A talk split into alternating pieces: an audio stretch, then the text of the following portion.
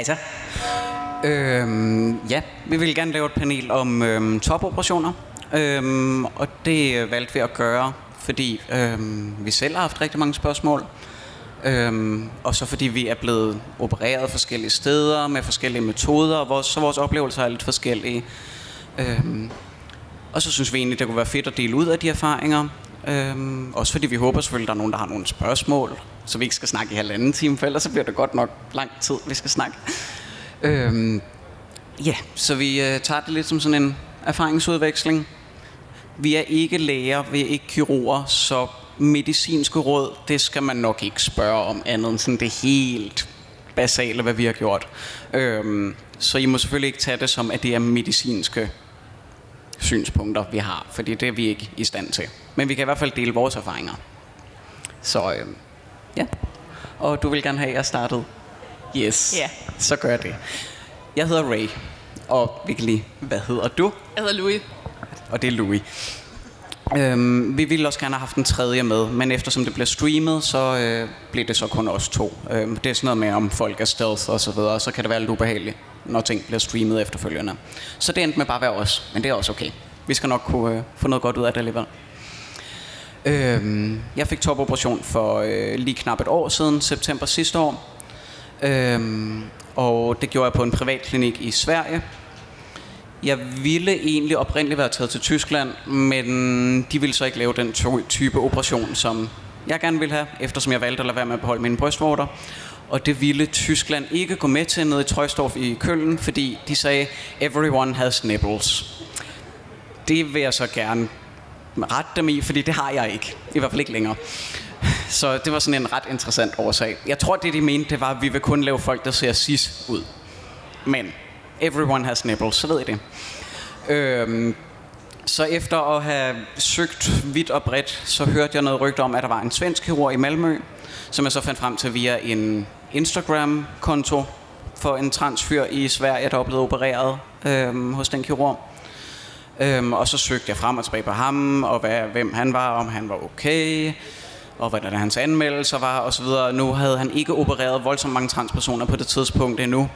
Øhm, der er så blevet opereret væsentligt flere efterfølgende, fordi vi har spredt rygtet. øhm, men alle dem, som ellers havde, havde været hos ham, var glade og tilfredse med deres resultater på de ting, de havde fået lavet. Det var så primært at få forstørret. Øhm, men altså, hvad fanden manden vidste, hvad han lavede, så skide være med det. Øhm, altså, jeg blev opereret hos ham, øh, hvilket også passer mig fint, for jeg bor i nærheden af København, så jeg kunne tage det over, blive opereret, og så tage hjem igen næste dag, og så være hjemme i min egen seng. Hvor hvis jeg skulle være taget til Tyskland, skulle jeg have været dernede i en uge, og det synes jeg var sådan lidt intimiderende at skulle ligge i udlandet i en uge. Og mit tyske er rimelig ringe, så det havde været lidt en udfordring. Øhm, min oplevelse med det var rigtig fin. Øhm, det gik meget, meget nemt. At jeg er sådan en, der researcher ekstremt meget, så jeg havde læst en fantasiliard blogs, det ved jeg, Louis også har øh, og blogs og oplevelser og videoer og pisser papir op og ned og stolper, så jeg ligesom følte, at jeg havde fået næsten overinformation. Altså, øhm, og alt, hvad der ligesom kunne gå galt, og være indstillet på, det her kan ske, det her kan ske, og åh oh, nej, og det her kan også ske, men på den anden side, det her, det er rigtig godt, og så videre. Øhm, men det gik enormt nemt, altså, og det gjorde ikke særlig ondt, og det var sådan, at jeg kunne klare med panodiler i dagene efter og sådan noget. Altså, det var latterligt nemt i forhold til, hvad jeg havde forventet. Øhm, pisse træt bagefter, men, og, og jeg behøver aldrig nogensinde skulle sove på ryggen i en uge igen, fordi det var nok bare Enig. virkelig, man får virkelig ondt i ryggen, når man ikke er vant til at ligge og sove på ryggen. Jeg havde ikke lige troet, det var det, der skulle være det værste. Øhm, men øh, ja, øh, jeg valgte så at få en, eller valgte, jeg fik dobbeltmast, øh, dobbeltmastektomi selvfølgelig, og så er det double incision, som er efterlader de der store ar nedenunder. Øhm, og det er fordi jeg er gammel, jeg er næsten 40, så det vil sige, at ting var begyndt at være sådan lidt bred og hænge lidt. Og der kan man ikke bare det godt nok var de ikke særlig store, men man kan ikke bare hive fyldet ud, fordi så har du bare sådan to sokker med en femmer i enden, og det er bare ikke skide fedt. øhm, så, som min kirurg sagde, du bliver virkelig glad for det, hvis vi bare tager fyldet ud og lader resten være der, tro mig. Ej, okay, fair nok. Så jeg valgte at få arne i stedet for. Og det er fint nok. Jeg har det fint med ar, altså det rager mig. Øhm, så jeg plejer at kalde det min cyborg chest, fordi nu har jeg ikke nogen brystvorter. Det har jeg da fantastisk med. Øhm, grunden til, at jeg valgte ikke at bevare brystvorterne, det er, fordi jeg har en, øhm, en kollagensygdom, sådan en bindevævssygdom, og den kan give nogle øh, nervesmerter. Og det ville så risikere, hvis man begyndte at rode med nervevæv, og så ville ting komme til at føles mærkeligt bagefter. Så, så tænker jeg, jeg er ikke voldsomt knyttet til mine brystvorter. Det er fint, dem smider vi ud. No problem. Øh, og jeg har ikke savnet dem. Så det kan man også. Øh, og ja, det gik fint med hele. Det var meget, meget nemt. Jeg kan virkelig anbefale, at man holder den der kompressionsvest på. Det er røv og nøgler. Det er virkelig ubehageligt at på. Når især hvis man ikke er vant til at gå med binder, fordi den sidder meget tæt, og den er virkelig ubehagelig. Øh, men hvis man beholder den på, så heler det pænere. Så. Ja. Yeah. Jeg tror egentlig sådan lige umiddelbart, det er sådan lige hurtig oprids. Øh, det er enormt rart at have en partner til at hive ting ned fra høje hylder bagefter, fordi man har de der små T-Rex arme. Så når man står der og sådan siger, jeg vil rigtig gerne have en kop te, og så står ens kæreste og siger, er du sikker? Skal jeg tage den ned til? Ja! Yeah. Øh, man kan også få en trappestige og prøve at tage den ned med næsen, men så bliver ens kæreste sur og siger, at man skal passe på og holde op med det pjat. Fordi yeah. man er stedig. øhm, men ja, jeg synes faktisk, det var en enormt nem og meget, meget altså, behagelig oplevelse, var det ikke, men, altså, men det var utrolig meget nemmere, end jeg havde forventet. Ja. Og det har jeg også indtryk af, at du faktisk også synes, det var meget nemt. Altså ja. i forhold til alle de her skrækhistorier, man har hørt med folk, der får så kæmpe store blødninger, og at det hele det bare går helt forfærdeligt og kommer til at se ud af helvede til, og ja. brystvorter, der forsvinder. Og sådan, det havde jeg så, det havde jeg jo så ligesom klaret, at der var ikke noget sjovt nekrotisk væv der. Men uh, yes. ja, så jeg synes faktisk, det var nemt. Ja. Vil du rige sten op? Ja, det kan jeg godt. Øhm, jeg tog til Tyskland, øhm, fordi det var for mig lettest. Øhm, og jeg skrev derned og snakkede med lægen, og de var sådan, du skal lige have den her skrivelse fra en, en terapeut. Øh, jeg er ikke tilknyttet CKI, og det er ikke noget, jeg sådan har et behov for eller har lyst til, så, jeg sådan, så skal jeg udenom hele det der system. Så gør jeg det selv. Så jeg skrev ned og var sådan, hej, jeg vil gerne der. Og så var hun sådan, ja okay, så skal vi lige bruge den her skrivelse. Jeg var sådan, okay, fair nok. Så den fik jeg sendt derned, øh, aftalte en tid med hende, tog til Tyskland, slæbte min mor med, og var sådan, du skal med mig en uge til Tyskland. Der er ikke nogen af os, der snakker tysk. Og sygeplejerskerne dernede snakker ikke engelsk. Men Google Translate øh, hjælper rigtig meget. Lægen, kirurgen, snakker super godt engelsk. Der var absolut ikke noget problem. Hun forstod alt, hvad jeg sagde. Men sygeplejerskerne til gengæld, det er altså lidt mere spændende. Øhm, men ja, jeg tog derned, var der dagen før, øh, fik en, en samtale med lægen, og vi havde ikke rigtig snakket om, hvilken operation jeg skulle have. Jeg var sådan rimelig sikker på, at jeg skulle have den samme som Ray, øh, dog med at beholde min nipples, dem synes jeg var meget fine, så det var for mig fint. Øhm, men jeg kom så derned, og lægen så, og var bare sådan, jeg kan lave det keyhole i stedet for. Og var bare sådan, super svedigt. Øhm, det synes jeg faktisk egentlig var en ret nice idé. Men var så lidt, er du sikker på, at det sådan, bliver det pænt? Fordi det var ikke stort, det jeg havde før, men jeg var stadigvæk sådan, okay, men det er stadigvæk lidt for stort til at få lavet det her. Det var det så ikke, og lægen var meget sådan, det tror jeg altså godt, og du er sådan okay trænet, og du har noget god muskulatur, og det hele, det vil sikkert gå fint. Var sådan, okay, så er det det, vi gør. Altså, man kan sige, hun var meget sådan, hvis du der sker et problem, så kan du komme ned og få det lavet gratis. Du skal selvfølgelig betale turen derned, men er der en korrektion, der skal laves, så er den gratis. Og var sådan, okay, far nok, jamen, så er der en, ikke en safety, men der er, altså, det kan godt blive lavet, hvis det ender med at gå helt, helt og helvedes til. Men øhm, altså, det gjorde det ikke. Det, øh, det gik ret nemt, lidt ligesom Rays oplevelse. Jeg var lidt uheldig. Øh, mit ene dræn lavede en blødning på den ene side, da de hævde det ud. Øhm, og eftersom at det er lidt svært at snakke tysk med nogen, der ikke altså sådan, når jeg ikke snakker tysk, og de ikke snakker engelsk, så var de sådan lidt, det er helt sikkert fint, stop noget is på.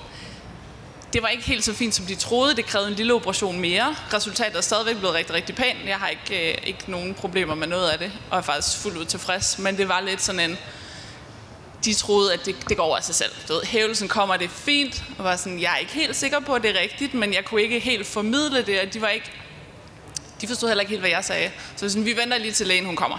Øhm, og hun havde egentlig ferie i, i perioden efter, jeg var blevet opereret, og var sådan, hun var taget afsted og kom så tilbage, fordi min roomie var blevet opereret.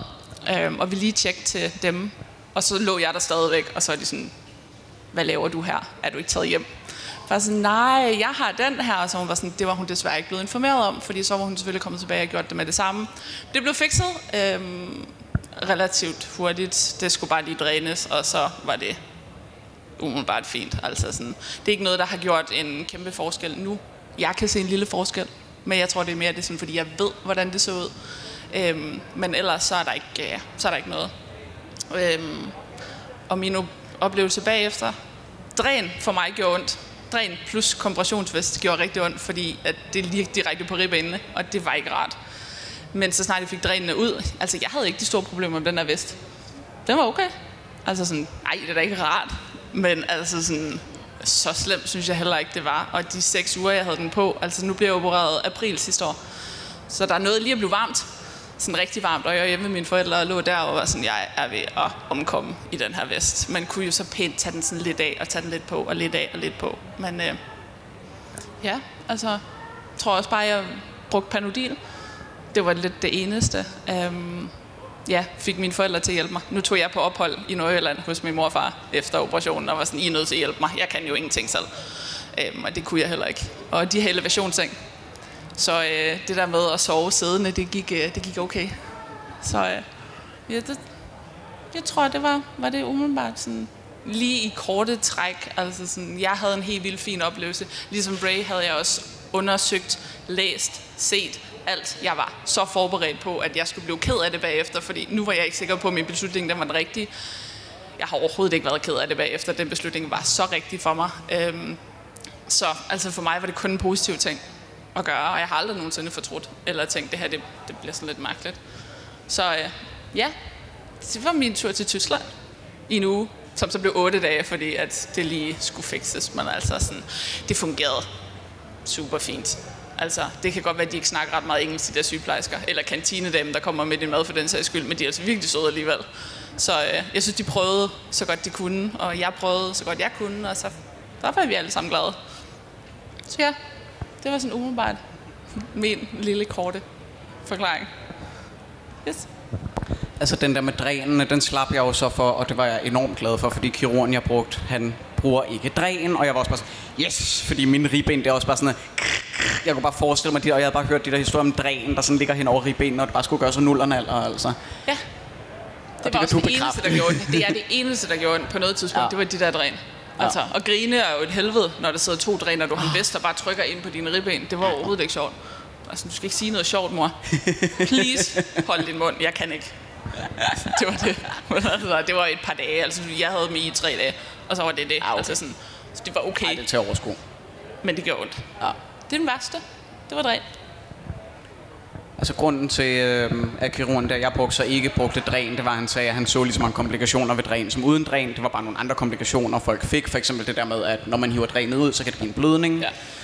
Den slipper man for, hvis du ikke bruger dræn, til gengæld er der lidt øget risiko for væskeophobninger, men det er så der, man så skal bruge kompression lidt mere konsistent, end hvis man har dræn og ja.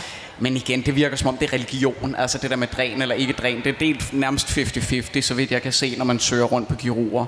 Ja. Og i England gør de det nærmest ikke. Øhm, Nej. Så det virker enormt blandet. Og ja. folks årsager er vidt forskellige. Så tænker jeg bare sådan, nå ja, okay, fint. Hvis han siger, at man ikke behøver at bruge dræn, fint, så slipper jeg for det. Jeg tror, jeg var som dræn, fair nok. Okay, de skal være der. Ja. De gør ondt, men fair nok. ja. Øhm, men jo, den der, øh, du har snakket om med, at øh, den der var forberedt på, jeg havde jo også læst den der med, ej, at man kunne få den der sådan postoperativ depression, hvor det hele var forfærdeligt, og man fortryder alt.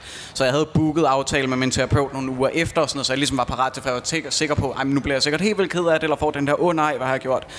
Og da jeg så sad hen til den der aftale, så var jeg sådan, altså, jeg har det fint. Øhm, hvad skal vi snakke om? Fordi jeg har det faktisk meget godt. Så, hmm. Øhm, så jeg, jeg har heller ikke haft den der på noget tidspunkt, og jeg har sgu aldrig savnet lortet. Altså. Og det var ikke fordi, jeg havde nogle ordentlige kasser før. Jeg havde sådan en lille snottet A-skål, altså, som man nærmest ikke kunne se, men det har bare været super fedt at slippe for dem. Ja. Og bare det, de ikke kommer i klemme, når man ligger på siden. Sådan den der, man kunne sådan få klemt huden. Det savner jeg virkelig ikke. Den der sådan... Ja. Ej, så slemt var mit ikke. Mit var mere sådan en træningsting. Altså nu det går jeg ret meget op i det, og det er da super noget, at skal en sportsbøger på dernede. Altså sådan, det synes jeg overhovedet ikke var rart. Altså det var bare sådan, jeg skal af med det her. Det, fordi du kan ikke træne i en binder. Jeg har prøvet. Nej, det går ikke. Altså man må heller ikke, og det er super farligt og sådan noget. Så det var sådan en, jeg tror det er det bedste for mig, det er simpelthen, at jeg kunne slippe for at have noget på. Og, og det er fantastisk at kunne tage på stranden, uden at skulle have en top på, kan jeg så hilse at sige. Ja. Det har jeg også så kun for første gang her til sommer. Jeg ved, du har også været ude at bade, ikke? Jeg har også været ude at bade, og jeg var også afsted sidste år. Øhm, Ej, det, det var tidligt, det må man ikke, Fy. Du må ikke få sol på så tidligt. Ah nej, Åh oh, nej, du har ikke de der kæmpe ar, som jeg har, så du må du gerne. Ja, det er jo så ligesom det. Der kommer lige en mikrofon ned til dig. Man må gerne stille ind et spørgsmål med mig, for ellers så sidder I og glemmer, hvad der I vil spørge om. Så endelig bare lap med vejret. Okay. tak for, at, uh, uh, tak for at tage det her emne op. Det synes jeg er helt vildt dejligt. Jeg kommer bare til at tænke på, I snakker begge to om, at I har gjort en masse research, inden I har taget afsted øhm, på blogs, og I nævner alle mulige ting, og jeg kunne bare tænke mig at vide, hvad har I kigget på? Og sådan, har det været, har det været fedt, eller har I også mødt noget af det research, som har været overraskende? Eller sådan, ja, hvad, hvad, hvad, har, I, hvad har I fundet i det research? Øh, jeg tror, det jeg fandt var sådan, et var det sådan pakkeliste over, hvad skal man tage med? Altså sådan, fordi det havde jeg jo ikke rigtig nogen idé om. Altså sådan, et er, at du får at vide, okay, men du kan ikke rigtig bruge dine arme, men altså sådan, hvad, hvad er smart at tage med? Altså sådan, når du skal, nu skulle jeg altså til Tyskland og kom jo så ikke hjem. Så jeg var virkelig nødt til at overveje det. Jeg bor herover, skulle så på ophold i Nordjylland hos mine forældre bagefter, så jeg var virkelig med at overveje det. Men det var også noget med at finde ud af, hvad skal man have med? Og hvordan har folk det bagefter? Hvordan skal jeg sove? Jeg kan ikke sove på siden. Altså sådan, så det var, det var sådan en, ja, altså sådan, jeg skulle være sikker på, at jeg havde alle svar på, hvad der potentielt også kunne ske. Og så var der mange, der var sådan, de havde været ret kede af det bagefter, de havde skrevet et brev til dem selv, eller lavet en video. Jeg gjorde det samme, har set videoen bagefter, og det var da fuldstændig unødvendigt. Altså sådan, der var jeg meget sådan, jeg skal være sikker på, at jeg gør det rigtige. Så det var meget aggressiv til mig selv. Var sådan, du gør det rigtige, og du er sikker, og det ene og det andet. Og så har jeg jo bare været helt vildt okay bagefter, så er jeg sådan, ja Louis, den var måske lige overkanten, den der. Så det, den er delete og ud af verden igen. Men altså sådan, jeg prøvede på at forberede mig på både altså sådan det positive, vil være glad for, hvordan det er. Og altså, da jeg så det første gang, var det bare sådan, wow, okay, hej, nice, det er sådan her, jeg skal se ud. Men var også ret forberedt på, at potentielt så går der et par dage, og så er jeg sådan, jeg mangler noget. Øhm, men den kom jo så bare heldigvis aldrig. Så jeg var meget sådan, ja, sådan overforberedt på det negative egentlig, og var bare positivt overrasket. Jeg var også sikker på, at det skulle gøre mere ondt. Jeg var helt sikker på, at det der med, at jeg kunne ingenting jeg kunne faktisk en del. Jeg lød så værre også i forhold til, altså sådan ikke at strække noget og, og være overilet i, og jeg kan godt, men også sådan, mor, jeg kan ikke. Hjælp mig. Eller far, hjælp. Da. Altså sådan, fordi det hellere safe than sorry. Altså sådan, også i forhold til, at ja, ikke strække noget, eller ikke få noget til at sådan gå løs, eller altså, hvad man nu kalder det, ikke? Altså, så det tror jeg var for mig. Sådan ja. Øhm, jeg, kan, jeg kan lige give min også. Altså, jeg læste også rigtig mange sådan blogs og oplevelser med netop den der med sådan postoperative smerter, og jeg var også bare forberedt på den der med, at man havde som om der var en hest, der havde sparket ind i brystet og sådan noget bagefter. Og jeg synes bare, jeg var sådan en lille smule øm. Altså, nu, jeg har dislokeret ribben, tro mig, det er væsentligt værre end det der, det var. Altså, og sådan nogle ting, som, altså, ja. jeg har haft værre hovedpiner. Altså, det var, det var virkelig nemt, synes jeg. Ja. Øhm, og så var det rigtig meget den der med, hvordan folk de netop havde det bagefter, øhm, men også øhm, hvordan det var at, altså at vågne op med det der, om folk de sådan følte tab, eller om det føltes forkert. Specielt dem, der så havde fravalgt brystvorter, fordi jeg havde det sådan, jamen er det her det rigtige valg? Øh, fordi at du, du kan ikke få dine brystvorter igen. Du kan godt fjerne dem efterfølgende, du får dem altså ikke igen. Øhm, så det skulle jeg være helt sikker på. Så der vil jeg rigtig gerne læse folks sådan, begrundelser for, hvorfor nogen havde udladt dem. Og det er sådan meget den der blanding. Jamen for nogle af det medicinske årsager, som det var for mit vedkommende. Øhm, og for nogen var det mere æstetisk, fordi de bare ikke havde lyst til at have det. Og så havde det sådan et, jamen altså, jeg regner med, at jeg skal tatoveres på brystkassen senere alligevel, fordi det har smadret den gamle tatovering, jeg havde. Så jeg ville jo alligevel kunne ende med bare at dække det over. Altså, så er der sgu aldrig nogen, der opdager, at jeg ikke har brystvorter alligevel. Så det var rigtig meget den der med, jamen, hvordan har folk ageret i årene efter. Øhm, og så var det også meget den der med netop, at man havde brug for hjælp tilbage efter og sådan noget. Altså stadigvæk, jeg blev opereret en tirsdag om fredagen, der gik jeg ud og handlede, fordi jeg var sådan, hold kæft, hvor jeg keder mig, jeg skal fandme ud og gøre et eller andet. Og så slæbte jeg bare hjem, og jeg var bare sådan bagefter sådan, ej, jeg har nok båret lidt mere end 5 kilo, men det lader vi være med at sige til nogen. Ja. Ej, jeg, øh, jeg prøvede at handle et par uger efter. Den første gang, jeg kom hjem, jeg var hos mine forældre i tre uger. Da jeg så kom hjem herover, var jeg sådan, okay, jeg kan jo ikke handle. Så fik jeg Remas Vigo til at komme med noget mad til mig. Og så tænker jeg gangen efter, nu handler jeg selv. Så jeg gik 400 meter ned i Lidl og gik tilbage igen. Men ikke ret meget, jeg var helt færdig. Man kan, altså man skal virkelig, jeg var helt, helt done. Og var sådan, du skulle ikke handle. Du er nødt til at få nogen til at handle for dig. Altså sådan, men det er bare sådan en lille ting, man ikke rigtig tænker over. Jeg skulle ikke have noget for fanden. Det var altså lidt... Vi har fået et online spørgsmål. Hvordan har jeres forløb været inden operationen? Binder i flere år, og hvordan tog I beslutningen? Skal jeg starte? Øhm, jeg har gået med binder for det i nok fire år, eller sådan et eller andet, tror jeg det var. Jeg var sådan i en, i en lang periode, var jeg meget sådan, okay, jeg kan godt leve med det her resten af livet. Det der med at tage en beslutning om operation, synes jeg var kæmpe stort. Altså sådan, det, nej, den, den er for stor, det kan jeg ikke helt overskue. Øhm, så jeg var sådan, jeg kan sagtens leve med det her. det super fint Værre var det heller ikke.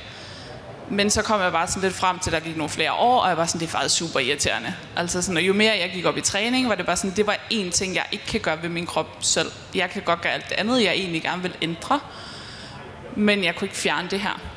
Og så gik jeg faktisk i transit med Ray og nogle andre, og så lavede vi sådan en, hvor ser vi os selv om et år, og hvor ser vi os selv om fem år. Og der var jeg sådan, jeg ser mig egentlig få lavet den her operation. Og så var de sådan alle sammen, så gør du det. Næste år, så har du fået det gjort. Så der gik et par måneder, jeg snakkede med min daværende kæreste, og var sådan, det her det vil jeg gerne. Og hun var sådan, gør det. Så gjorde jeg det. Og jeg tror egentlig mere for mig, var det sådan, nu har jeg ligesom også sagt det højt, og sagt det til nogle andre, og andre har været sådan, så synes jeg, du, du gør det. Og så skrev jeg bare ned og var sådan, ved du hvad, nu vil jeg gerne. Øhm, og så var det egentlig altså, bare det. Jeg sådan skrev ned og skulle så breake den til mine forældre. Det er ikke noget, jeg har snakket med dem om.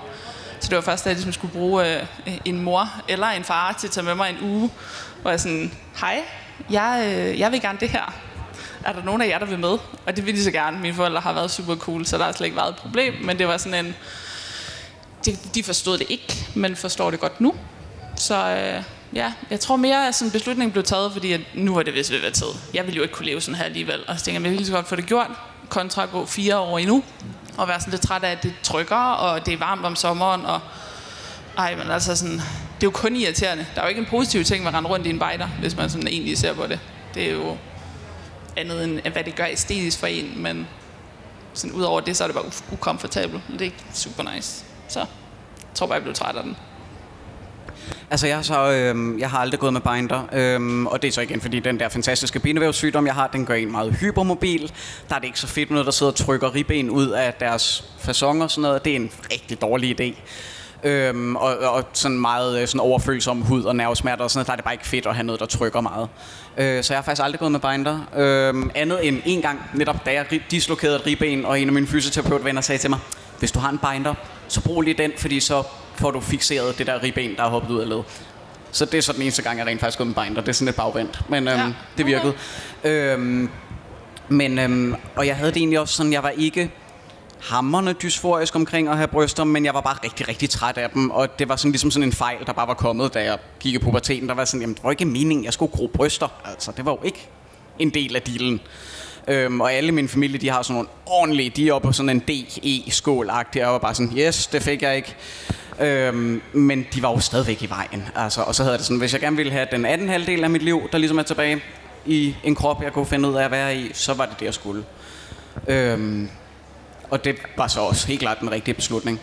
Men, øh, men jeg havde så ikke prøvet det af med en binder i den og så videre. Så det var jo, altså, så det var så også noget af det, hvor jeg havde det sådan, at jeg skal virkelig være sikker på, at det er det her, jeg vil. Fordi jeg har jo ligesom ikke prøvet det af i den.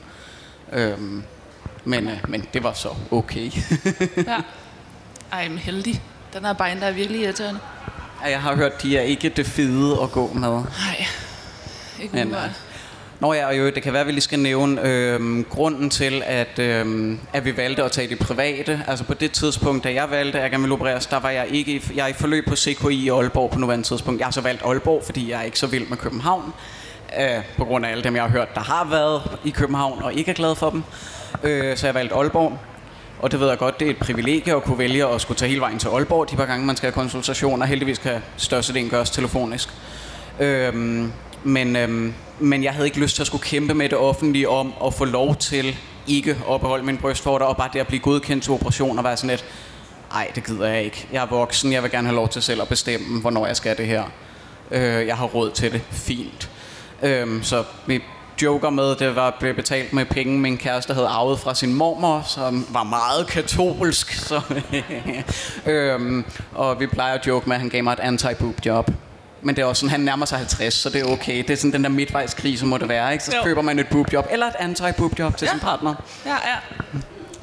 Ja, altså jeg tog privat, fordi jeg ikke gider igennem hele møllen. Altså jeg havde bare bryster, som jeg ikke ville have, og de føltes helt forkert, da jeg sådan begyndte at være opmærksom på dem, og var bare sådan, det, det holder ikke.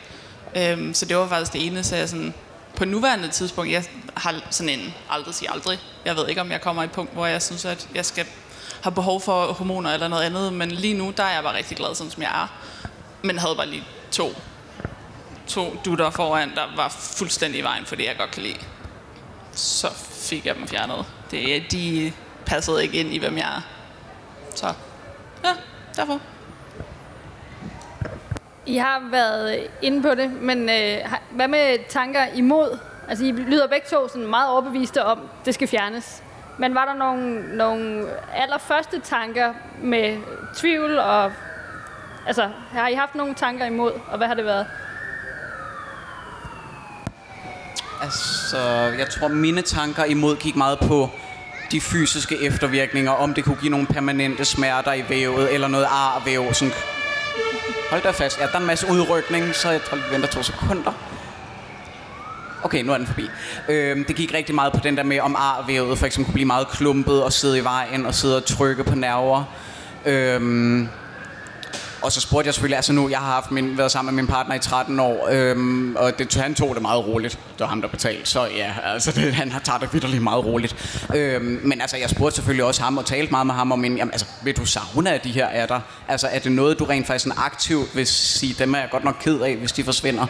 Men altså, han bare sådan, jamen, altså, nej, fordi altså, du, du er stadigvæk dig, at der så ikke lige er de der to dutter foran. Fantastisk udtryk. Øhm, altså, skide være med det. Det har jo ikke noget at sige i forhold til, til den, du er. Øhm, så jeg tror faktisk, min hoved, hoved sådan, øh, bekymring, det var, om, om der ville blive smerter efterfølgende, om det kunne gøre noget permanent skade. Fordi det er et indgreb, men samtidig er det et indgreb, der er så overfladisk. Altså det er uden på kroppen. Det er jo ikke fordi du åbner ind til alt muligt. Du kommer ikke ind under bu, øh, ind i buvæggen eller noget. Så altså det er jo uden på kroppen for fanden. Det er ret simpelt. Det er noget fedtvæv og noget hud man fjerner det var ret simpelt mm. i forhold til så meget andet, man kan finde på. Ja. Øhm, jeg har helt sikkert også haft sådan en masse sådan tvivl. Altså, der gik fire år, før jeg sådan egentlig begyndte at tænke, måske jeg skal gøre noget, ikke? Fordi på det ene punkt, så var jeg okay glad for dem. De var da meget pæne. Altså sådan, de kunne da også et eller andet. Men på sigt blev det bare sådan en, nej, det er helt forkert at se mig selv i spejlet, og så er det der der også. Øhm, og så var det bare at tage beslutningen.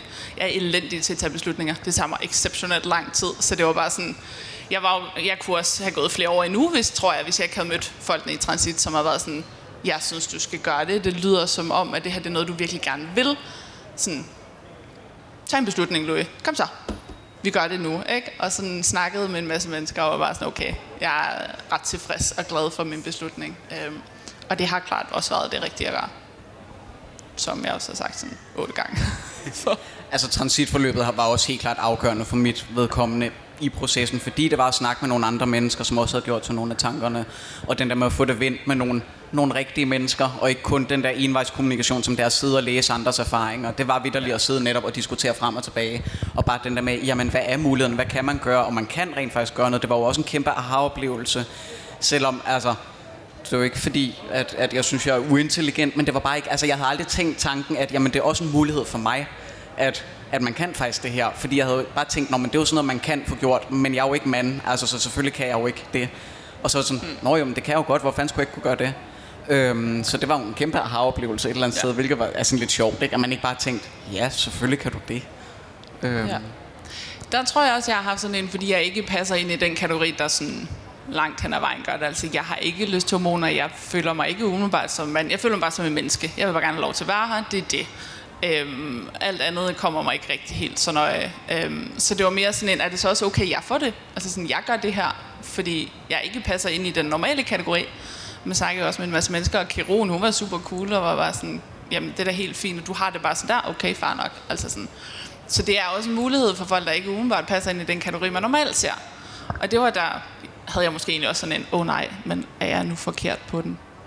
Men nej, det er jeg ikke. Altså sådan, jeg har taget mit valg og gået min vej, og jeg er glad for den. Øhm, så det kan man også sagtens, også selvom man ikke lige føler, man passer ind. Og det var det også, altså fra kirurgens, kirurgens side øhm, hos mig var også bare sådan helt, Nå ja, men altså, altså han stillede jo heller ikke nogen spørgsmålstegn ved at sige, jamen er du nu helt sikker på det, er det ikke bare fordi du skal lære at leve med det eller andet, altså han var helt nede på jorden, og Nå ja, men fint, altså så lad os kigge på, hvordan vi kan finde ud af det. Mm. Øhm, ja. Fedt. Og jo, det kan være, at jeg lige skal nævne, altså jeg er så også, jeg, jeg er så på hormoner, øh, det er Louis ikke. Øhm, så selvfølgelig, hvis der er nogen, der har spørgsmål til det i forhold til, jeg er så først kommet på hormoner efter operationen. Der er nogle steder, jeg mener i i, der i Køln i Tyskland, at de øh, foretrækker, hvis man vil på hormoner, at man så er på hormoner noget tid inden, mener, har jeg jeg hørt et eller andet om. Øhm, men jeg er ikke helt sikker på, om de måske har blødt lidt op på det. Men det er noget med, fordi hvis muskulaturen den skal have lov til at sætte sig lidt, og hvis man udvikler mere brystmuskulatur, så vil de bedre kunne se det i forhold til formen. Det har altså ingen forskel gjort for mig. Altså fordi kirurgen sørger bare for at lægge snittet, så det følger muskulaturen, når man efterhånden udvikler mere brystmuskulatur, hvis det er, man vil på hormoner. Altid, så, Så. de vil gerne have, at man er på hormoner, inden man får Ja, det sådan, gjort. og så man ligesom har noget at få noget brystkassefasong øhm, ja. af en eller anden art. Jeg ved ikke rigtigt, jeg har det Måske helt jeg bare var heldig, at jeg havde gennemskue- brystkassefasong. Ja, altså for jamen, mig var også- de Du, har- du trænede også fuldstændig åndssvagt. Altså, hvor, hvor pokker du fitness-træner og alt muligt Ja, ja, ja. andet mærkeligt. Så, Ja, det er måske altså, du snyder. Okay.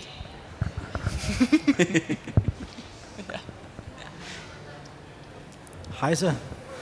Øh, nu nævnte I selv det der med at være på hormoner, før man får topoperation og sådan noget. Øh, jeg har et spørgsmål i forhold til, hvor meget hud man umiddelbart fjerner. Så nu ved jeg godt, at det er nok et spektrum, fordi der er forskel på størrelse af de der bryster der. Men altså, hvis man for eksempel allerede har noget hårvækst på brystkassen, altså hvor, hvor meget går det ud over det? Ish. Ved I det? Nej. Øhm, altså selvfølgelig, hvis man får keyhole, så ryger der jo ikke rigtig noget, fordi så beholder du jo egentlig bare det hud, der er. Det er den, hvor du bare laver et lille snit ved brystvorten, og så tager du fyldet ud den vej. Ja. Noget teknisk set. Ja, Det. det tænker jeg, det var det, hun gjorde. Det ved jeg jo ikke. Men ja, Øhm. væk er det. Men ved, øh, hvad hedder det nu, ved double incision, der skærer du, altså der kan man regne med, at det er sådan stykket sådan hen over brystvorten, på oversiden af brystvorten, og så noget af stykket nedenunder, og så lapper du stykkerne sammen. Øhm, så det der egentlig er fra overkanten af brystvorten og ned til, til sådan kurvaturen under, det forsvinder. Øhm, så hvis der ligesom er noget, der ligger hen over oversiden af brystkassen, så får det lov at blive der. Øhm, men igen, så- altså selvfølgelig er det individuelt, men, men der vil for selvfølgelig forsvinde noget. Øhm, nu har jeg mildest talt patetisk brysthårvækst, øh, brysthårvækst så det, at, jeg tror, jeg har fået fem hår på brystkassen, siden jeg startede hormoner. Det, det, det svarer til de der fem skæghår, jeg har fået. Det, det er ikke der, mine gener de ligger. øhm, så, altså, så jo, der vil forsvinde noget. Øh, men selvfølgelig ikke det, der sådan ligger traditionelt. Altså det kommer lidt an på, om man går, tager arerne helt ind til. Det kommer lidt an på, hvor store de er også selvfølgelig. Fordi arerne, de går ind til, kan gå helt ind til midten af brystkassen, hvis man har rigtig meget hud. Og der tager man selvfølgelig noget med også. Men, ja. Så jeg tænker, der bliver noget tilbage, men, men der forsvinder nok også noget.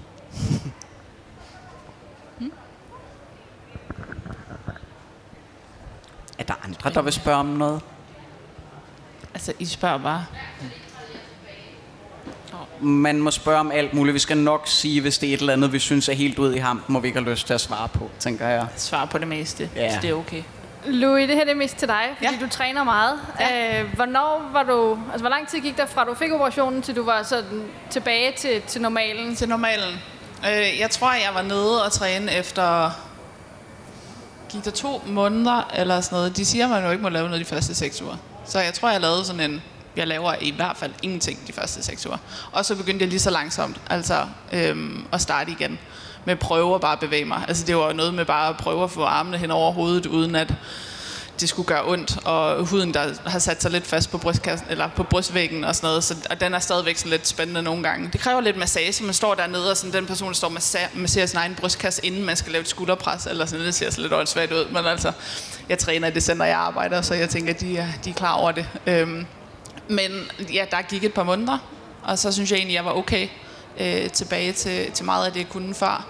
Øh, nu blev jeg opereret jeg 1. april. Øh, I august, nej, september løb jeg Nordic Race, for eksempel, og det gik okay. Øhm, kunne egentlig lave de fleste af de sådan, øvelser, man skal lave der. Øhm, så jeg synes, det gik ret hurtigt øhm, fra, at ja, jeg blev opereret til, at jeg måtte begynde at lave bare lidt igen.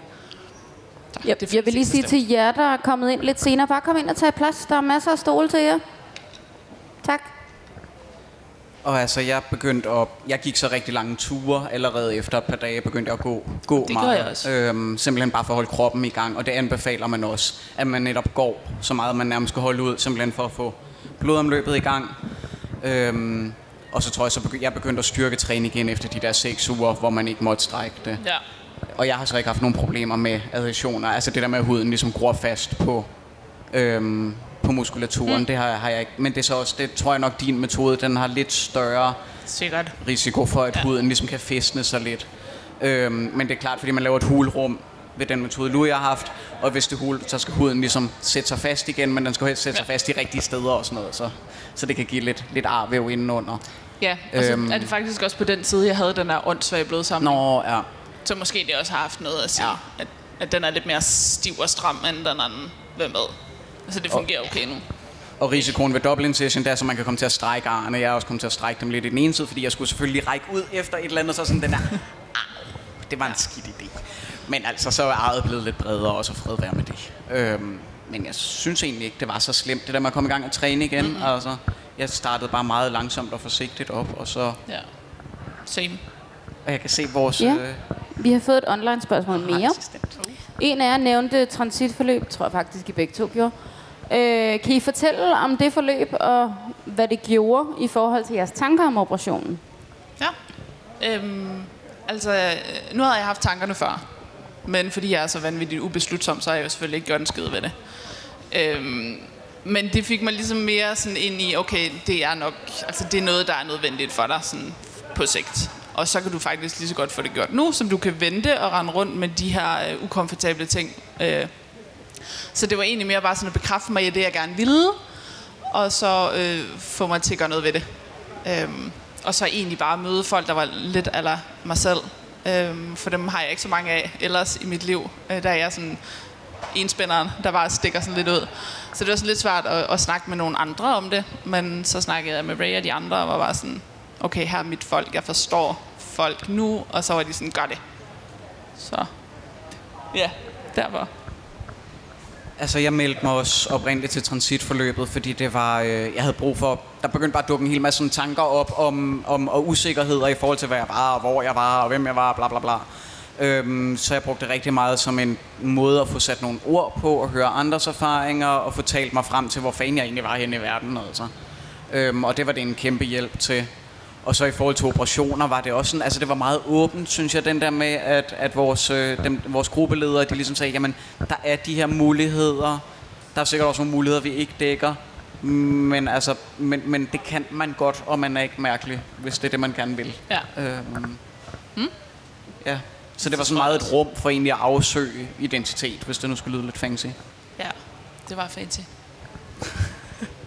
ja. Spændende. Er der andre, der har sjove spørgsmål? Man kan også gå op og viske dem til moderatoren, hvis, øh, hvis det er, at man helst ikke vil sige dem højt. der er en, der sidder og vifter med lappen. Man kan ikke, man kan ikke høre det online, hvis det er, det ikke kommer i mikrofonen, desværre.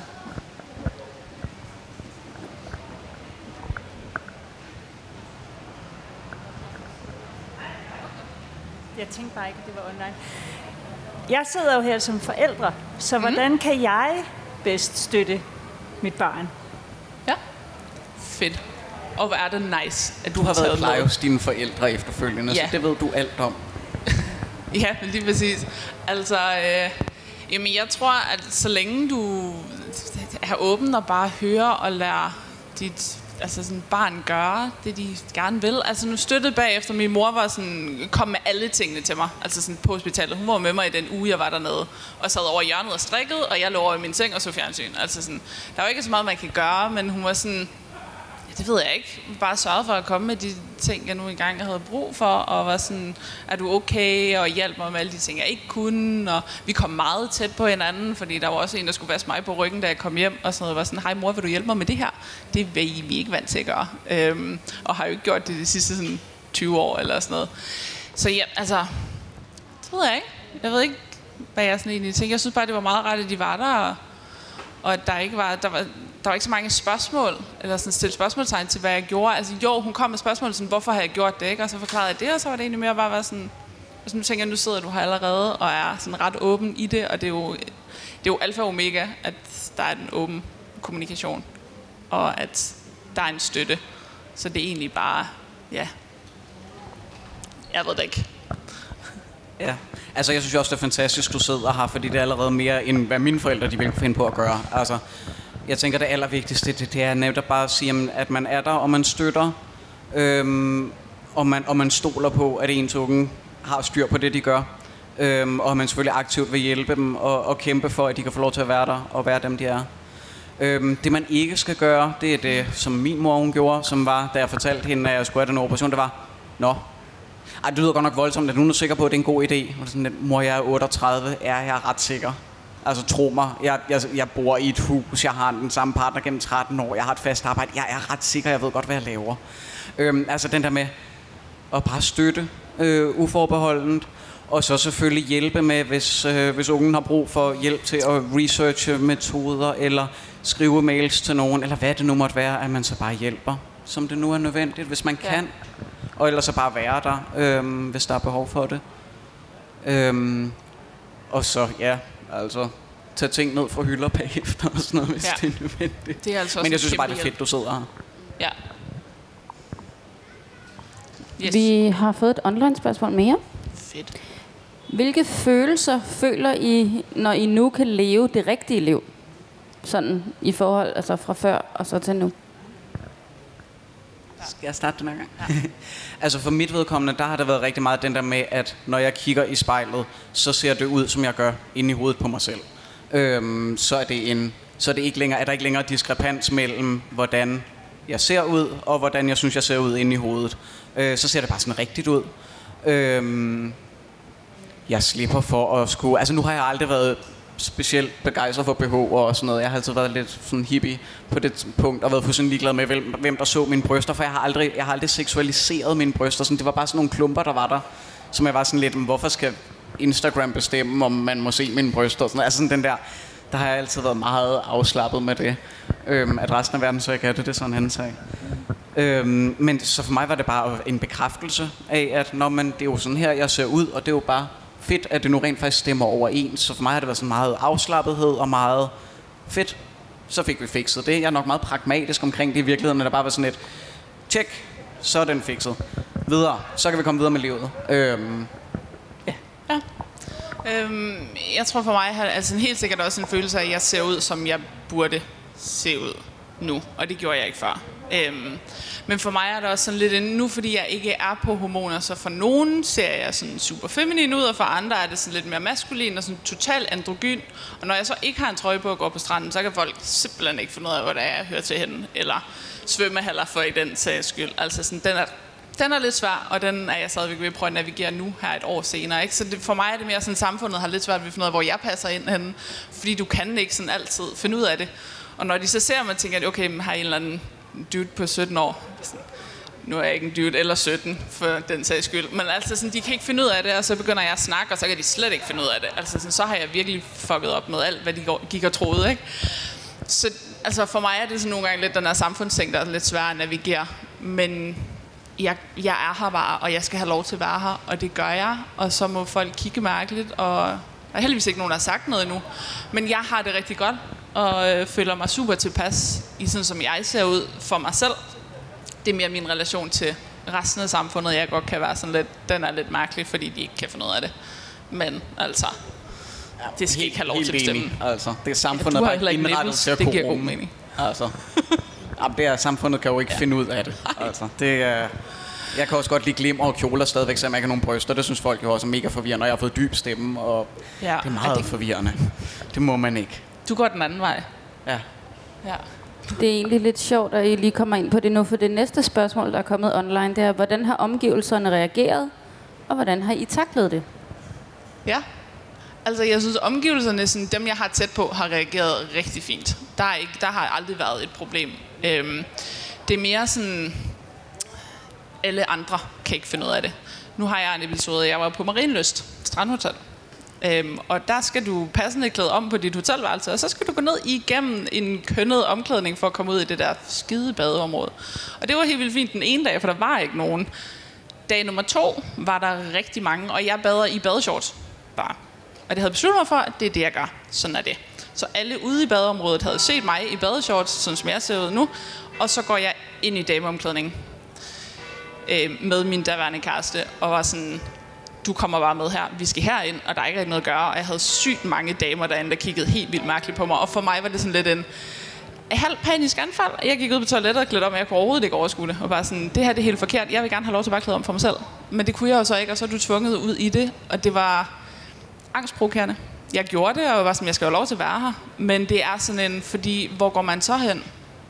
Altså så skal du finde de gode svømmehaller, der har øh, familieomklædning. Og dem har jeg også været i, og det har været sygt nice. Der har ikke været noget problem. Men det er altid lidt mere spændende, når man skal vælge nu. Men man ikke ser ud som noget, folk de sådan typisk tænker kommer herind. Så mig med mit korte hår, øh, ikke nogen bryster og badeshorts går ud i dameomklædning. De kiggede mærkeligt. Skal vi bare blive enige om det? Ja. Altså, jeg var også ude at bade med en, øh, med en ven i et friluftsbad her for nylig, og det var også sådan noget... Nu går vi bare ind sammen, og så snakker vi bare hele vejen, og så ignorerer vi alle andre mennesker, og så går vi ind i dameomklædningen, fordi jeg skal ikke ind i herreomklædningen alene, fordi det vil jeg heller ikke. Altså, Nej. der, der, der, går jeg ikke ind med det, jeg har under bæltestedet. Altså, og det kan godt være, at jeg har kropsbehåring efterhånden, der matcher mere maskulint, men fandme nej. Altså. Nej. Øhm, og i mit, øh, i mit træningscenter, der klæder jeg også om på toilettet, fordi jeg har det sådan lidt, jamen altså, jeg vil være ukomfortabel med at klæde om i dameomklædningen, og jeg vil også være ukomfortabel med at klæde om i herreomklædningen. Så der har jeg et handicap-toilet, så det er der, jeg klæder om og optager ja. plads fra folk, der måske skulle bruge handicap-toilettet. Ja. Men det er jo en klassiker, øhm, og det er pis irriterende et eller andet sted. Altså, Det er dødssygt. ja, Altså, det jeg træner jo det center, jeg arbejder i, så jeg går bare i personalerummet. Ja, Hej hej, vi ses. Sådan, det der siger, du snyder. Ja, jeg ved det godt. Men jo, altså, så, så spørgsmålet kommer kun til, når du kommer til et omklædningsrum. Langt hen ad vejen. Nu har jeg været på stranden flere gange. Det tænker jeg, det har været fint. Der er ikke nogen, der har sagt noget endnu. Så tænker jeg, alt er godt. Det kan godt være, de kigger mærkeligt, men det kommer ikke rigtig noget. Så. Ja. Nå jo, dagens hot tip. Hvis man skal have topoperation, skjorter, skjorter, mange Nå ja, skjorter. ja, Man bliver virkelig glad for skjorter i ugerne efter, fordi det der med at tage en t-shirt over hovedet, det er noget, der bare ikke sker. så man skal købe en hel masse skjorter på forhånd. Og så på et eller andet tidspunkt, hvis man kommer på hormoner, så kan man ikke passe de der lorte skjorter mere, så er man nødt til at klippe ærmerne af, fordi så kan man ikke være i dem længere. Det er meget fjollet, når man har en masse lækre skjorter liggende. Ja. ja, det var virkelig dårlig timing faktisk. Det er derfor, man skal være på hormoner inden faktisk. Det er det, der er grunden, fordi så har du noget for de brede skuldre, mm. og så står du ikke med 20 skjorter, du ikke kan bruge til noget. God pointe. Du kan også bare lade være med at tage på hormoner. Så, så fik skjorterne alle sammen. det. Genialt. Ja. Er der andre, der har spændende spørgsmål? Man må også må også spørge en muligt andet, altså, fordi nu sidder vi her alligevel. Så jeg tror nærmest, det er det eneste panel, vi har sådan om, om transition, sådan rent fysisk transition i den Jeg her. har ikke styr på det. Fordi, det nej, jeg mener faktisk ikke, der er andre. Ja. Så hvis man har andre spørgsmål, giver os. Er der nogle steder, I kan anbefale at blive opereret? Altså nogle, øh, nogle klinikker, I kan anbefale, og nogle kirurger? Altså, der er jo rigtig mange, der tager til Tyskland, til, øh, til den nede ja. i, uh, jeg, står ved Køln. Ja. Øhm, og det er simpelthen fordi, den nærmest har været den eneste mulighed, hvis du ikke gik via det offentlige, og hvis du ikke havde 100.000 til at tage til USA. Altså, fordi der sidder nogle pivdygtige kirurger i USA. Mm. Men øhm, så skal man lige have i hvert fald en uges ophold i USA. Operationen koster omkring en... Jeg prøvede lige at kigge på det over, så omkring 80.000, tror jeg, de ligger på. Det er rigtig mange penge. Øh, så skal du lige ja, betale for ophold, du skal betale for nogle laboratorieprøver og sådan noget, fordi i USA er de bundhysteriske med det, så det er sådan noget med, at du lige skal screenes for alle krafttyper, der nærmest er mulige at have i kroppen, og, Ja. og så er der sådan noget med forsikring og så videre, også i forhold til, fordi det er en medicinsk rejse, så det er rigtig dyrt i USA. De laver mega flotte resultater, nogle af kirurgerne derovre. Men der er også noget prestige i det, har jeg opdaget. Altså den der med, jeg prøvede at snakke med et par amerikanske kirurger, bare fordi jeg ville rigtig gerne, altså jeg snakkede med en del kirurger inden faktisk, fordi jeg ville gerne vide, jamen hvad var deres, altså hvad var deres approach til det, hvordan tilgik de det her? Og der var virkelig meget prestige i det. Altså nogle af dem, der bare var sådan, ja, men altså du skal jo bruge mig, fordi jeg er mig. Og det var sådan et, jamen det er ikke en grund. Altså hvad, du, hvad, hvad, hvad gør du? Hvad er det, du gør, der er så godt? Øhm, og det virkede som om nogle af dem, som kørte på rent navn. Og det var jeg sådan lidt, øh, nej, jamen, så vil jeg da ikke overveje dig. Og slet ikke, når det koster mig 100.000 kroner. Øhm, ja, så var der så Tyskland, som så... Først skulle de overtales til at operere mig, fordi jeg har min bindevævssygdom, hvor de var sådan, uh, ah, på, det ved vi ikke rigtigt, om vi tør. Du skal selv tage ansvaret. Ja, ja, det gør jeg, det er fint. Og ej, men, jamen, vi vil ikke udlade din bryst, hvor der så var sådan, ej, okay, nu stopper I. Det er som for dumt. Øhm, og så var det, så havde jeg egentlig tænkt mig at spare op til at tage til USA, men så var det så jeg opdagede, at der var ham her, den svenske kirurg. Og det var bare en enormt god oplevelse. Altså, de var simpelthen så rare og bekræftende, og var enormt gode til at svare på spørgsmål inden og sådan noget. Også jeg sendte dem en lang liste med spørgsmål med jamen sådan det rent tekniske, og hvordan var, hvad, hvad var hans erfaring, og, og de var bare enormt venlige og, og meget, meget flinke, og jeg var derovre til sådan en konsultation nogle måneder forud, hvor de ligesom skulle bedømme, hvad er det for en metode, øhm, og hvor man tog en snak om det. Og den var bare enormt god og nede på jorden. Øhm, og, meget, og jeg følte mig sådan meget set. Altså, der var ikke rigtig nogen fordømmelse i det. Så det endte med at være en rigtig god oplevelse, selvom det faktisk var, var lidt et tilfælde, at lige var dem, jeg havnede hos. Øhm, så ja, hvem man kan anbefale. Det, der kan lade sig gøre, vil jeg sige, fordi der er bare ikke ret mange muligheder. Fordi det ikke er muligt at tage til private kirurger i Danmark. Øhm, hvis man ikke har nogen penge, så gå via det offentlige, fordi så bliver det betalt for dig. Men der har du så heller ikke så mange valgmuligheder. Altså der er jo det, så er det på deres præmisser. Det vil også sige, det er dem, der sætter datoen. Det er dem, der bestemmer, hvad der skal ske med dig. Øhm, og hvis man ikke har nogen penge, så er det selvfølgelig det, der er vilkårene. Men hvis man kan spare sammen til at tage til udlandet. Altså jeg gav øh, 37.000 svenske for at tage til Malmø. Det er cirka omregnet 27.000 danske. Øhm, og det er det samme cirka, det koster at tage til Tyskland, mener jeg. Ja. Ja. Øhm, så det, øhm, så det er jo ikke, altså, hvis det er penge, man kan spare sammen, så har du væsentligt mere selvbestemmelse, hvis du tager en, en privat kirurg. Også fordi, at du selv kan sætte datoen og sådan noget. Du kan bare bestemme mere selv. Øhm, og det gør bare noget andet, fordi man føler, man har mere kontrol over sit liv, når man selv bestemmer det, end at du bare får udstukket en dato fra det offentlige. Og jeg ved så heller ikke, hvor meget selvbestemmelse man vil have i det offentlige i Danmark, for eksempel i forhold til brystvort osv. Jeg er ret sikker på, at det danske system vil sige, ligesom de siger i Tyskland, at ah, ah, det får du ikke lov til, fordi det bliver set som lidt mærkeligt, og lidt øhm, sådan, jamen, så er det jo fordi, du ikke vil være en rigtig mand. Nej, det vil jeg så heller ikke. Det er faktisk ikke det, der er mit mål. Øhm, og det har jeg lidt på fornemmelsen, at de danske kirurger, de stadigvæk, de vil gerne lave mænd. Og de vil gerne lave rigtige mænd. Øhm, Fedt og ja. Så det er nok lidt at kæmpe mod vindmøller, tror jeg, hvis det er det danske system. Men altså, hvis man ikke har andre muligheder, så ved jeg også, at folk har haft gode erfaringer. Øhm, så, så det er heller ikke en udpræget negativ oplevelse, den kommer bare med nogle forbehold. Vi har lige fået et par hurtige øh, online spørgsmål. Det ene er der faktisk blevet svaret på. Det var en, hvor meget, der, hvor meget koster det? Det har I ligesom svaret på. Men så er der en, der spørger praktisk. Hvor lang er ventetid og tiden mellem bestilling af første tid og operationen? Alright, så for mig, jeg skrev en mail ned i august måned 2018, og spurgte, hvordan der var ledes. Øhm, fik ret hurtigt svar tilbage. Jeg havde sådan læst, at det kan tage helt vildt lang tid. Du skal skrive fire mails, før der bliver svaret. Jeg fik et svar ret hurtigt. Øh, snakkede frem og tilbage med kirurgen, øh, som så skulle bruge den her skrivelse, som jeg så lige skulle have lavet, fordi det havde jeg ikke lige overvejet. Men det får jeg lige lavet, og det er super fint. Så snakkede jeg nok med hende igen i oktober eller sådan noget, og for mig var det så mere en planlægningstid, så jeg valgte april. Jeg er sikker på, at jeg kunne have kommet derned i november. For jeg tror faktisk, hun allerede, du vi kan gøre det i november, og var sådan, jeg skal lige vente til april, øh, arbejde og sådan noget, så det giver mening. Så ikke ret lang tid øh, har været min erfaring. Øhm, jeg ved så ikke med andre, men altså sådan, for mig lød det til, at det kunne være ret hurtigt. Øhm, og jeg var så heller ikke dernede til en konsultation. Altså man kan sige, jeg snakkede med hende et par gange på mail, og så snakkede jeg ikke rigtig mere end om den dag, jeg mødte op dernede. Så nogen har snakket ret meget om, hvilken operation og hvordan der var lavet, så det ved jeg sgu ikke, om jeg bare sådan tænkte, det finder jeg ud af. Måske sådan lidt laissez omkring det, men øh, det gik. Jeg tror, det gik ret hurtigt. Øhm, og den svenske kirurg, jeg brugte, der var der på det tidspunkt, og det er så halvandet år siden, at jeg kontaktede dem første gang. Ah, godt og vel halvandet år. Og der var der cirka tre måneders ventetid på en indledende konsultation. Øh, og den havde jeg så i marts sidste år, og der fik jeg så at vide, at jeg kunne blive opereret i juni, hvis jeg gerne ville det. Der havde jeg det så sådan lidt, ah, lad os vente til september, fordi hvis der kom hedebølge, ligesom der havde været året før, jeg kunne slet ikke overskue og skulle være flere uger i en kompressionsvest, Nej. hvis der var hedebølge med 30 grader, så, sådan, så dør jeg. Så derfor så valgte jeg så at blive opereret i september. Øh, også fordi det passede bedre med mit arbejde og sådan noget, fordi over sommeren er vi ikke særlig mange på arbejde, og der var det ufedt, hvis jeg ikke kunne løfte noget. Øhm, jeg ved nu, at de har lidt længere ventetid, fordi de er, der kommer flere transpersoner til dem. Øhm, så de har fået lidt længere ventetid på konsultationerne.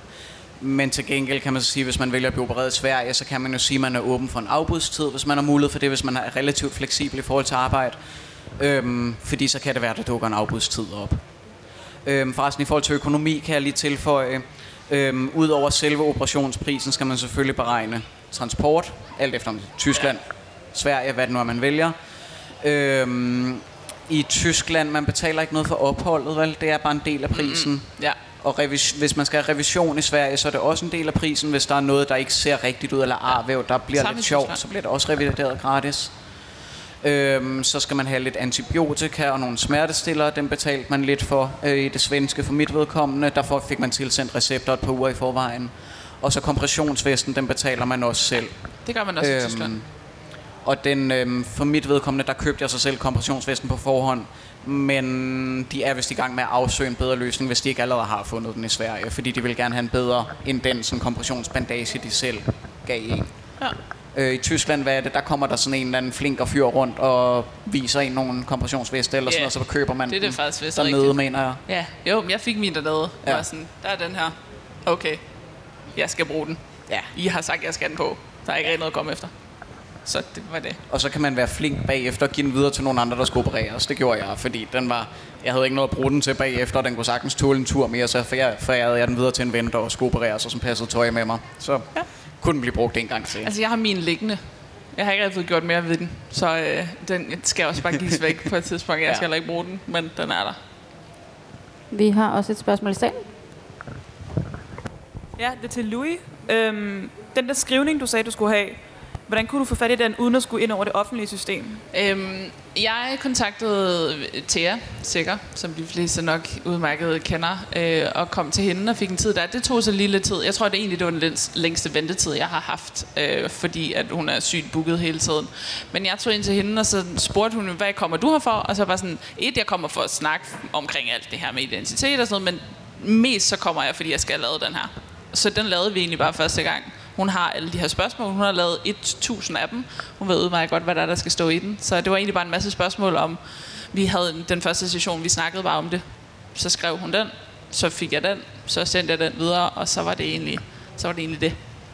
Så øh, find en, en terapeut, der, øh, der ligesom er inde i det. Og jeg havde bare hørt sygt meget godt om det. transvenlig terapeut, som ikke synes, man er bims i bøtten, hedder den. Ja, det er jo nok en fordel. Men ja, altså sådan, så det gjorde jeg, og det, det var ret let. For hun ved godt, når man kommer og siger, jeg vil gerne have lavet den her operation, jeg skal bruge den her skrivelse på, jeg har brystdysfori. Og sådan, okay, fair nok. Her er mine spørgsmål, det er det, der skal stå der i, og så skriver hun den, og så kan du sende den videre. Og den svenske kirurg kræver ikke, at man har et brev med fra en terapeut, medmindre man udviser sådan, altså medmindre man virker meget usikker. Det er så derfor, man er til en indledende konsultation. Det er man ikke i Tyskland, fordi hey, langt Nej. væk videre. Ja. Øhm, I Malmø, der skal man derover ind, og det koster så 500 svenske kroner. at komme til den der indledende, det er sådan noget 350 dansk eller sådan, så det er ikke alverden, og så selvfølgelig turen derover. Men det er for, at det er lige en længere samtale med kirurgen, hvor han lige afsøger, er du okay, at, at ved du, hvad det her det indebærer og så videre. Og han siger, jamen, hvis du kommer med et brev, hvis du har et alligevel allerede fået lavet et, så tag det med, men som udgangspunkt, så sidder han og bedømmer, at det her, det er okay.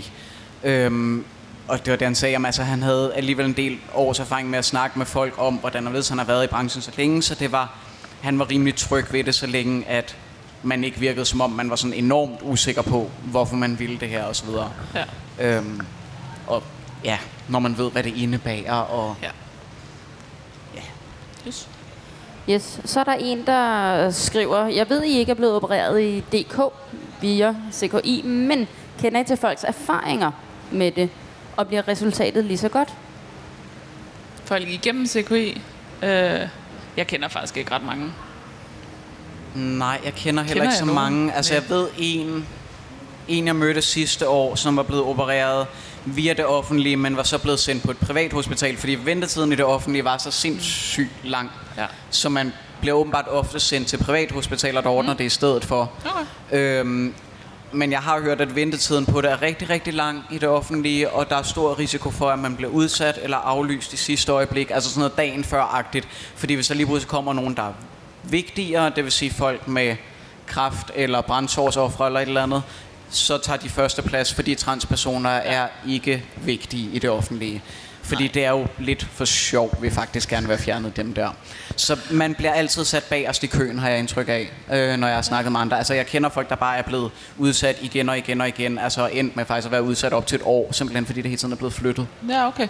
Øhm, jeg jeg tror nok, det er blevet lidt bedre, efter Aalborg er kommet med i spillet. Mm. Fordi der håndterer de det bare lidt mere effektivt. Altså. Øhm, og jeg kunne også godt vælge at have fået det gjort via Aalborg, fordi jeg var ligesom begyndt på at blive tilknyttet til Aalborg, da jeg blev opereret. Skal vi sige tak for nu?